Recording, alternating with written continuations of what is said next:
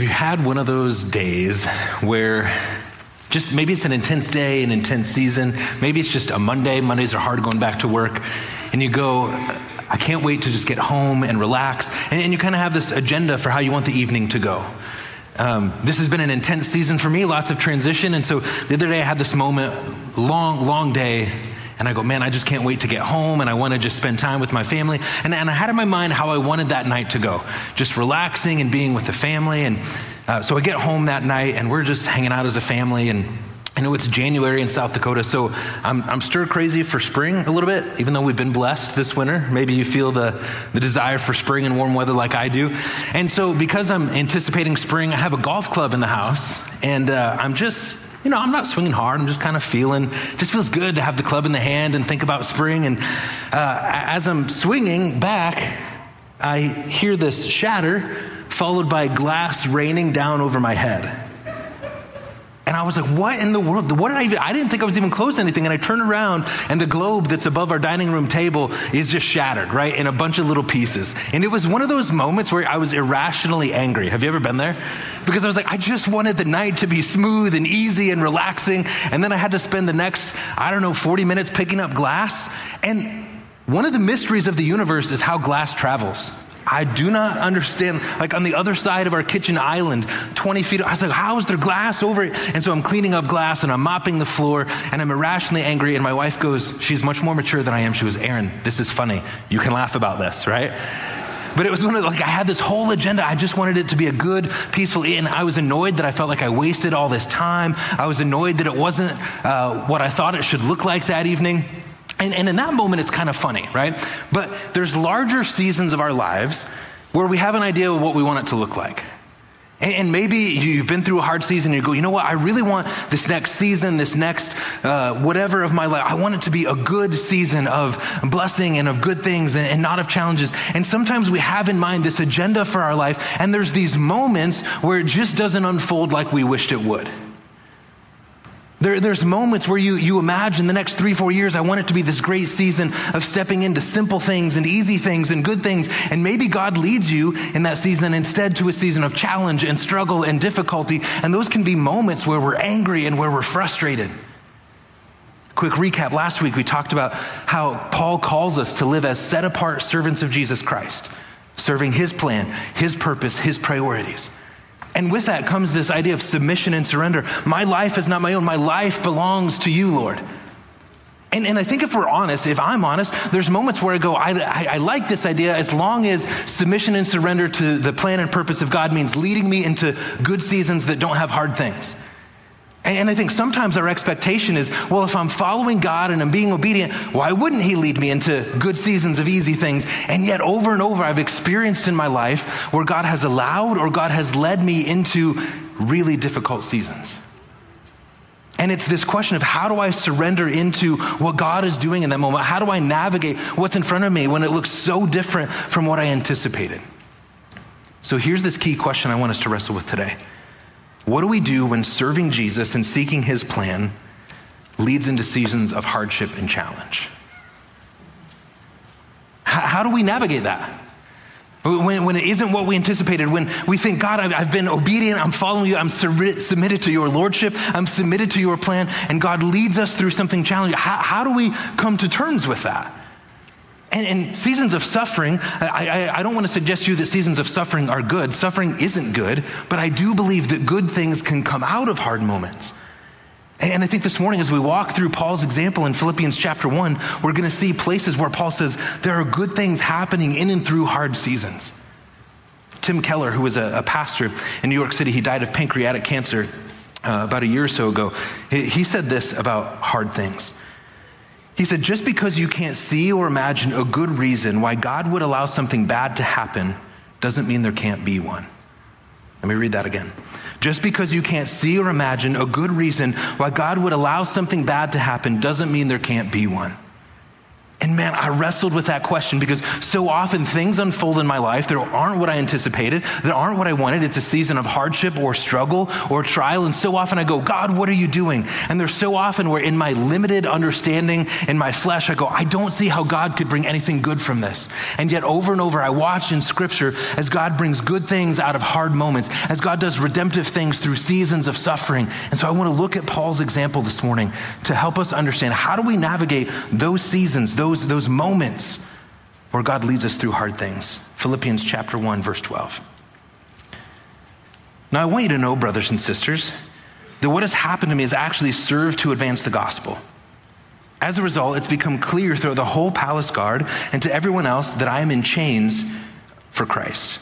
And because of my chains, most of the brothers and sisters have become confident in the Lord and dare all the more to proclaim the gospel without fear.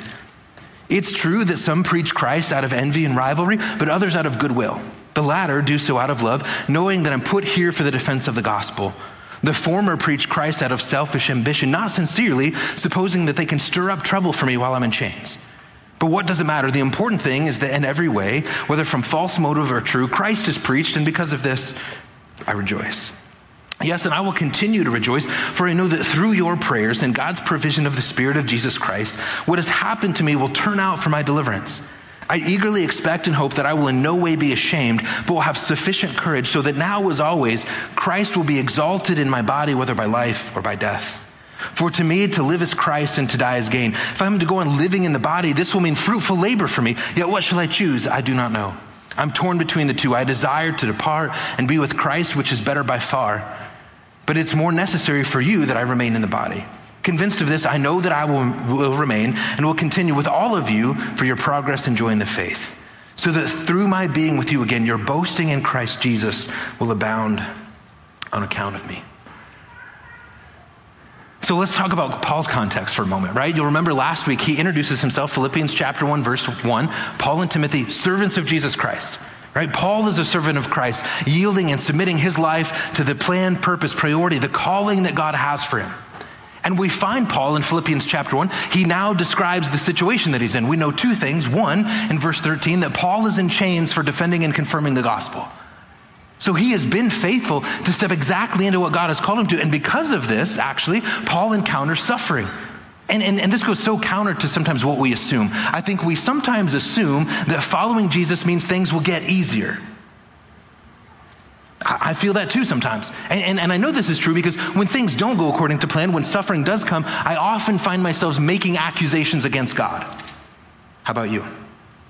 God, this isn't what I signed up for. This isn't what I wanted. And so you can imagine how Paul is wrestling, uh, maybe internally, with this idea that he's been faithful and yet here he is in prison.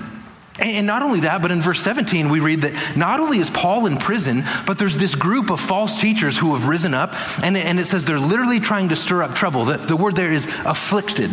They're literally trying to afflict Paul and tear apart his ministry. And so Paul's in prison. He, he's powerless to stop these false teachers. Paul's in prison. It seems like maybe his call and his work of the gospel, it could feel like it's all falling apart. And yet Paul doesn't respond that way. But he, here, here's the hard thing about suffering is that suffering has this ability to distort our perspective. That often when we encounter hard moments, we have a hard time seeing that God could be up to good things. We have a hard time seeing that maybe God is unfolding his plan, and suffering distorts our perspective and would lead us to this place of thinking maybe everything's broken. Suffering has a way of moving us towards a place of doubting God's presence. Have you had those moments where you've walked through a hard season and you go, God, what are you doing? God, why are you allowing this? God, are you even here? God, do you even care? I, I, know for me, I've shared a little bit about this, but over the summer, I lost my dad unexpectedly to cancer. And there were moments of anger. I'm going through this significant transition in my calling. I'm terrified. I'm scared to death. And the one person I would look to for wisdom and discernment and insight, the one person that I would call in the moments when I want to give up, isn't there. And there's part of me that goes, God, why did you take him now? Right? He'd been in ministry for 43 years, a godly man of wisdom. And I go, You're going to take him right before my transition? What are you doing? Why are you allowing this? Why would you not give me the grace of at least a year in this transition with my dad present. And I watched how suffering distorted my perspective, and I watched the doubts that it raised. And there was even part of me that in that season of suffering goes, Is this season just wasted? Is God not doing anything? Well, what is happening in this moment? And, and I think suffering can raise all of these questions and challenges and insecurities. And yet, when I watch how Paul navigates this, I found myself both encouraged and convicted. So, that question what do we do when serving Jesus and seeking his plan leads into seasons of hardship and challenge? Number one, in Paul's life, we need to realize that God can do purposeful and redemptive things in hard seasons. And, and I think this, this goes so against our fleshly thinking that we hit a hard season, a moment of challenge, a moment of suffering, a moment of difficulty, and we go, well, what good can come from this? And, that's why I love Tim Keller's quote. Just because we can't imagine uh, something good coming from bad things doesn't mean that God can't do it. He can. And what you watch in Paul's example is that God is in fact doing purposeful and redemptive things in and through hard season. Let's go to Philippians chapter 1, verse 12. Paul continues writing to the church at Philippi and he says this Now I want you to know, brothers and sisters, that what has happened to me has actually served to advance the gospel right? So Paul's in chains, and, and the, the church at Philippi, they know that Paul's in chains.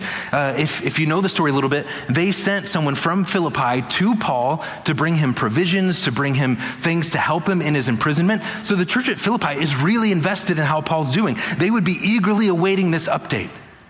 And so, hearing that Paul's in prison, they're concerned. And Paul sends this letter back to Philippi and he says, Listen, church, he says, I want you to know that all of this bad stuff is unfolding. I've got these false teachers that are opposing me, trying to bring affliction and trouble. I'm in chains for the gospel. And yet, Paul says right away in verse 12 that what has happened to me has actually served to advance the gospel. And, and, I think Paul is encouraging the Philippians church to, to see this, this moment of challenge a little bit differently. That, that little word actually, right? It says that this goes against how you might think it would unfold. You would think being in chains for the gospel feels like a really bad thing. And yet, Paul says, actually, God is using this season of persecution in his life to bring the gospel to greater influence, right? So, listen to what Paul says. Verse 13, as a result, it has become clear throughout the whole palace guard and to everyone else that I am in chains for Christ. So Paul's in prison. He's literally in shackles. It was, it's likely that if he was under house arrest, he would literally be shackled to another guard. And Paul says, yet in this season of suffering, this has actually been a moment where the whole palace guard, everyone who's guarding him, is hearing the gospel, is becoming aware that Paul is suffering and in chains for Christ. And Paul says, because of this, the gospel is actually moving forward, and God is doing purposeful and redemptive things because of Paul's suffering, not in spite of it, but because of it. Paul continues. It has become clear throughout the whole palace guard and to everyone else that I'm in chains for Christ. Verse 14, and because of my chains, catch this, most of the brothers and sisters have become confident in the Lord. And Paul's saying, the, the fellow believers around me, as they watch his willingness to suffer on behalf of Christ, as they watch him be willing to say, I believe in Jesus and I'll place my trust in him to the point of, you can arrest me, and Paul will continue to preach the gospel. And, and even as he's in chains, the, the fellow believers are watching him. And Paul says the other believers have become more confident in the faith as they watch Paul's suffering. And, and I think there's probably two components to this. Number one is the example of how Paul endures suffering. But I think number two, there's the sense that Paul, a leader in the church, is willing to, to follow Christ, even if it means being put in chains. And so you can imagine these other believers at a time when to follow Christ meant to lay your life on the line. They're watching Paul be willing to suffer, and they're going, if he's willing to believe, even to the point of being placed in prison, and it doesn't deter his faith, this must be worth living for. And so Paul says, as a result, other believers are becoming more confident in the Lord. And, church, I think that as we navigate seasons of hardship and suffering, and as we encounter God's grace and His goodness and His provision, even in hard moments, walking through those seasons by God's grace can become an opportunity to bear witness into the lives of others of the goodness and provision of God, even through hard moments, even through hard seasons. Paul continues writing. Says they've become more confident in the faith. And catch this, he says, and they dare all the more to proclaim the gospel, verse 14, without fear. And you really get this sense that for Paul, even in this season of hardship, even in the season of suffering, that God is doing purposeful and redemptive things.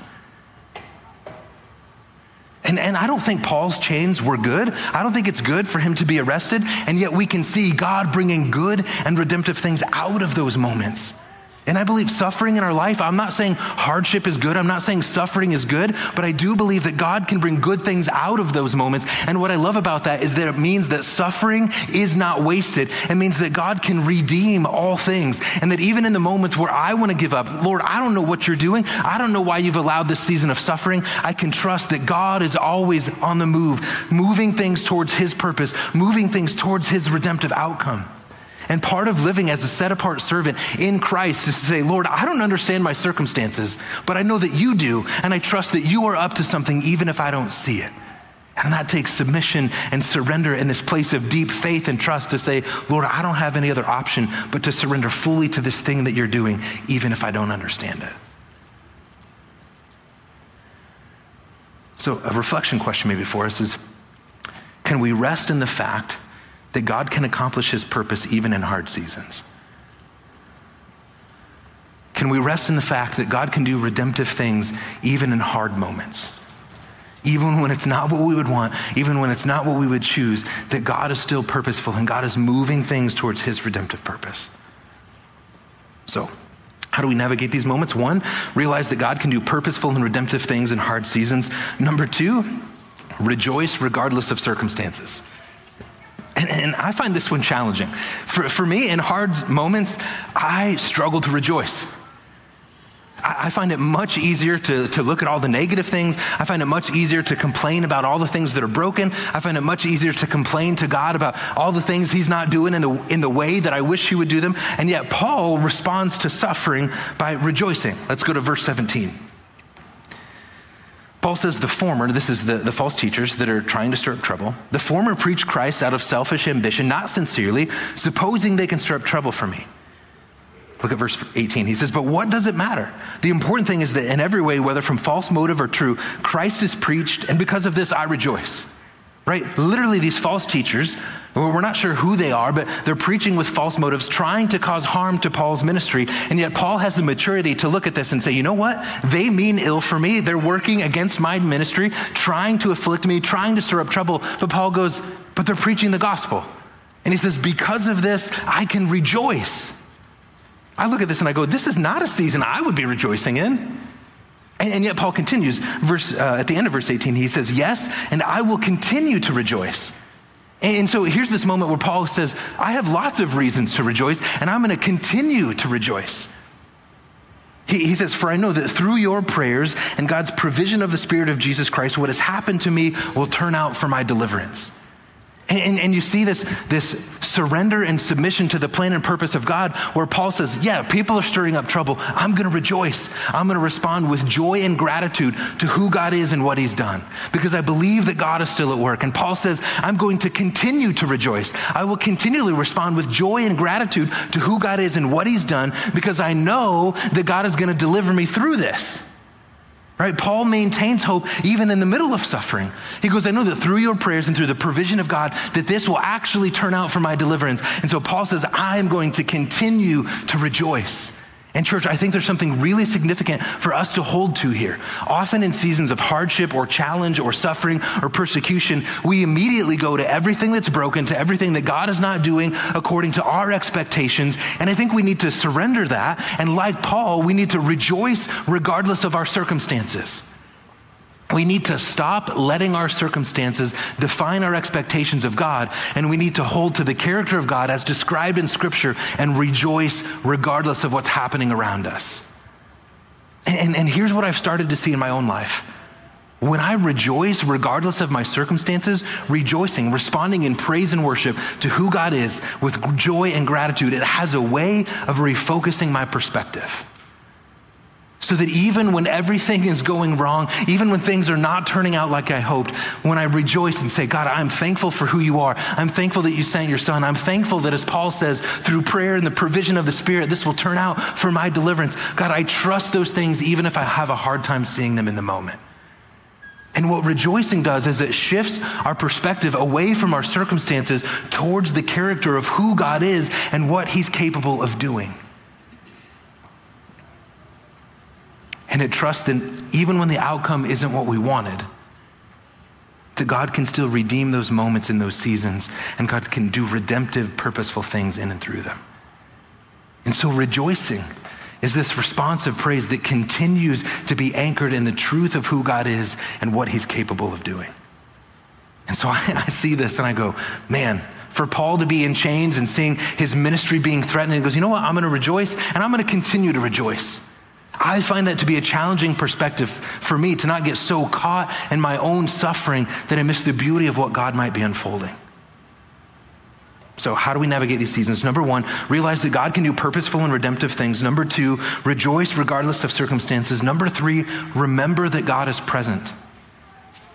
And, I think what happens in seasons of hardship or challenge or suffering is when things aren't going how we want them to, we often start making accusations about God. Doubt begins to take root, and we start to ask things like, God, are you even here? God, do you even care? Are you present? Why are you allowing this?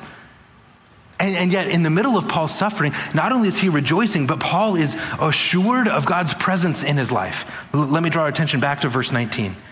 He says, I know that through your prayers, catch this, and God's provision of the Spirit of Jesus Christ, this will turn out for my deliverance. Paul's not doing this on his own strength. Paul's not saying, I just need to be strong enough to make it through a hard season. Paul goes, No, no, no, no. I'm going to make it through because of the believers praying for me and because God has provided the Spirit, the Holy Spirit of Jesus Christ, to be present with him. And so Paul comes back to this place of being rooted in the reality that regardless of his circumstances, God is present with him in the middle of it. And I think this is so important, again, to be anchored in the truth of God's character as revealed in His Word, because in suffering, the lie that we want to believe is that God isn't present or God doesn't care. But Paul goes, no, no, no, this will turn out for my deliverance because of the way that prayer is moving the hand of God and because I believe that God is still present with me in it. God has not abandoned you. Tim Keller, again, uh, he has this quote about the presence of God in hard seasons that, that I found really powerful. Tim Keller said, when Jesus Christ was in the Garden of Gethsemane, right, he's waiting to go to the cross. And it's this moment where Jesus is suffering to the point of sweating drops of blood. Tim Keller says this. He says, when Jesus was in the Garden of Gethsemane and the ultimate darkness was coming down on him, and he knew it was coming, he did not abandon you. Jesus' prayer in the garden was, Lord, if you can, take this cup from me, but not my will, but yours. There's this moment of Jesus resurrendering to the will of the Father. He didn't abandon you, He died for you. And if Jesus Christ didn't abandon you in his darkness, the ultimate darkness, why would he abandon you now in yours? And I love the truth of that reality that the Jesus who was willing to go to the cross for us to die for us, and the Son of God willing to take on the sin of the world and to die in our place that we can have life. He will not abandon us in our moments of darkness. That if God is truly ever present, then there's nowhere we can go, as the psalmist says, to flee from his presence. And so, in moments of suffering, you might be tempted to think that God has abandoned you. I promise you, he has not. And that even in those hard moments, even though you might not see it, God can do purposeful and redemptive things on the other side of even bad seasons. So let us be a people who rejoice anyway, remembering that God is present, and finally, recognize that we need Christian community. I, I, think sometimes in hard seasons, our temptation is to insulate and to isolate and to go, well, I'll just try to power through this on my own. I'll just try to, to, to kind of hold my, my struggles to myself and I'll just try to power through. But, but I love how Paul addresses this in Philippians chapter 1. Look at, again at verse 19. He says, For I know that through your prayers, right? He's writing to the church at Philippi, this community of believers that has been praying for him. And Paul goes, I know that God will provide the, the power and presence of, of the Holy Spirit. And he goes, and through your prayers, this hard season will turn out to be a place that God delivers me through. And it will turn out actually to be for my good. But for Paul, the key part of this is the faithful prayers at the church at Philippi. Right? And, and, and I love this reality in ways that I don't even know how to explain in the mystery of God. That prayer moves the hand of God to action. And, and I can't explain the ins and outs of that. I, I, in the mystery of how God works, how do our prayers have an impact on these situations? I, I can't explain the ins and outs of it. And yet I see Paul saying, I know that through your prayers and the provision of God, this will turn out to be a redemptive moment of deliverance. So, how do we open up ourselves and seasons of struggle to invite people to pray with us and for us alongside of us. to not insulate, to not isolate, to not try to do it alone, but to live in community and invite people to pray with us and for us and alongside of us. And for Paul, this idea of living in Christian community, even in a hard season, is so important that in verse 27, he comes back to this for the church. Let's read this together. He says, Whatever happens, conduct yourselves in a manner worthy of the gospel of Jesus Christ. Then, whether I come and see you or only hear about you in my absence, I will know, catch this, that you stand firm in the one spirit, striving together as one for the faith of the gospel. So there's that question what does it mean to conduct yourselves in a manner worthy of the gospel? Well, in part, what it means right here in the context is that they would continue to live and dwell together in unity. That they would continue to strive and to struggle together for the cause of Jesus Christ, united as the body of Christ, united around the movement of the Spirit in their midst. And Paul says in verse 28 that they would move forward without fear, without being frightened in any way by those who oppose you. He says, This is a sign to them that they will be destroyed and that you will be saved, and that by God. For it has been granted to you on behalf of Christ not only to believe in him, but also to suffer for him. He says, Since you were going through the same struggle you saw I had, and now hear that I still have. So, what we see there is that the Philippian church themselves are going through a hard season of suffering. And, and, Paul, by the way, this, this phrase, he says, it has been granted to you. That means it has been graciously given to you to suffer on behalf of Christ. That, that phrasing doesn't even make sense. Paul says that somehow suffering for the cause of Christ is actually a gracious gift. And there's this paradox that in Christ, even moments of suffering can turn out for our good, for our transformation, for our Christ likeness, for this ongoing work of sanctification and this movement towards holiness. And Paul tells this church that is being persecuted, he goes, You're going through the same struggle that you see me having. He goes, Stay united, contend as one person for the cause of Jesus Christ. And he says, In the middle of suffering, stay united as a community. You can't do this alone. So, again, how do we navigate these hard seasons? Number one, realize that God can do purposeful and redemptive things in hard seasons. Rejoice regardless of circumstances. Remember that God is present and recognize that we need Christian community. So, with that, what, what, what do we take from this? I, I want to suggest three things. Number one is this look for ways that you see God's purpose in the midst of hardship. And, and I know that this is really hard right? In seasons of suffering, in seasons of challenge, in seasons of hardship, it's hard to see that God might be doing anything purposeful. But I believe if we look and if we prayerfully say, God, would you open my eyes? Help me to see where you're at work. I believe that God will allow us to see places, even in hardship, where He's at work doing purposeful things.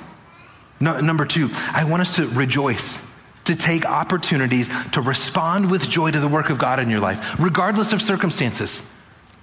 Rejoice anyway, to respond with joyful gratitude to say, Lord, this is a hard moment. I don't understand what you're doing. I don't understand why you're walking me through this. But Lord, I believe that you are good, and I believe that you are forming and shaping me even in a hard season. And when we rejoice anyway with gratitude, I believe that it will change our perspective. And finally, invite someone to pray with and for you. And be diligent to pray for other people. I, I, know sometimes in Christian circles it's really easy as sort of a, a greeting to say, oh, you know, I'll be praying for you and then we walk away and forget to pray about the person. Let, us not do that. Let, let's be a community of believers that are really diligent to pray with and for others. Because as Paul says, I believe that through your prayers and the provision of God's Spirit, that this will turn out for my deliverance. Let's be diligent in inviting others to pray with and for us alongside of us, and then in return to pray with and for and alongside others. Would you pray with me? Uh, Heavenly Father, I thank you for your word. I thank you for Paul's letter to the Philippian church. And I can imagine the church being concerned. How's Paul doing? He's been in prison and he's been uh, persecuted for the cause of Christ. And they're maybe worried that he's not doing so well. And, and I love how, as Paul writes back, he says, I want you to know. He, he's, he's, it's like he's excited to tell the Philippian church that what has happened to him has actually served to advance the gospel and, and with that, Lord, we see that even through suffering, even through persecution, that you are moving the gospel forward. And so we know, Lord, that you are able to do purposeful, redemptive things, that the gospel can gain new ground even in hard moments and in hard seasons. And so, Father, in the places right now where we're walking through hard things, God, would you help us to trust your grace and your provision? God, would the way that we endure moments of hardship and seasons of hardship, would it be an example for other people? That we trust your goodness, that we trust your sufficiency, that we trust your grace, that other people might look at our lives and go, man, they're willing to push into faith even in a season of suffering, even when it would be easy to give up the faith, they are pushing in with boldness. And may our example, Lord, embolden others in the faith as it did for those living around Paul. And Lord, regardless of our circumstances, help us to respond with a rejoicing that's rooted in your character, who your word declares that you are. And as we rejoice, as we respond with joy and gratitude to who you are and your work in our lives, Lord, may that shift our perspective to see that you have not abandoned us, that you are still moving and working and bringing things toward your ultimate purpose. And may that embolden us, Father, to live as holy people set apart for you, as servants submitted and surrendered to your purpose, Lord. We love you. And we pray these things in Jesus' name. Amen.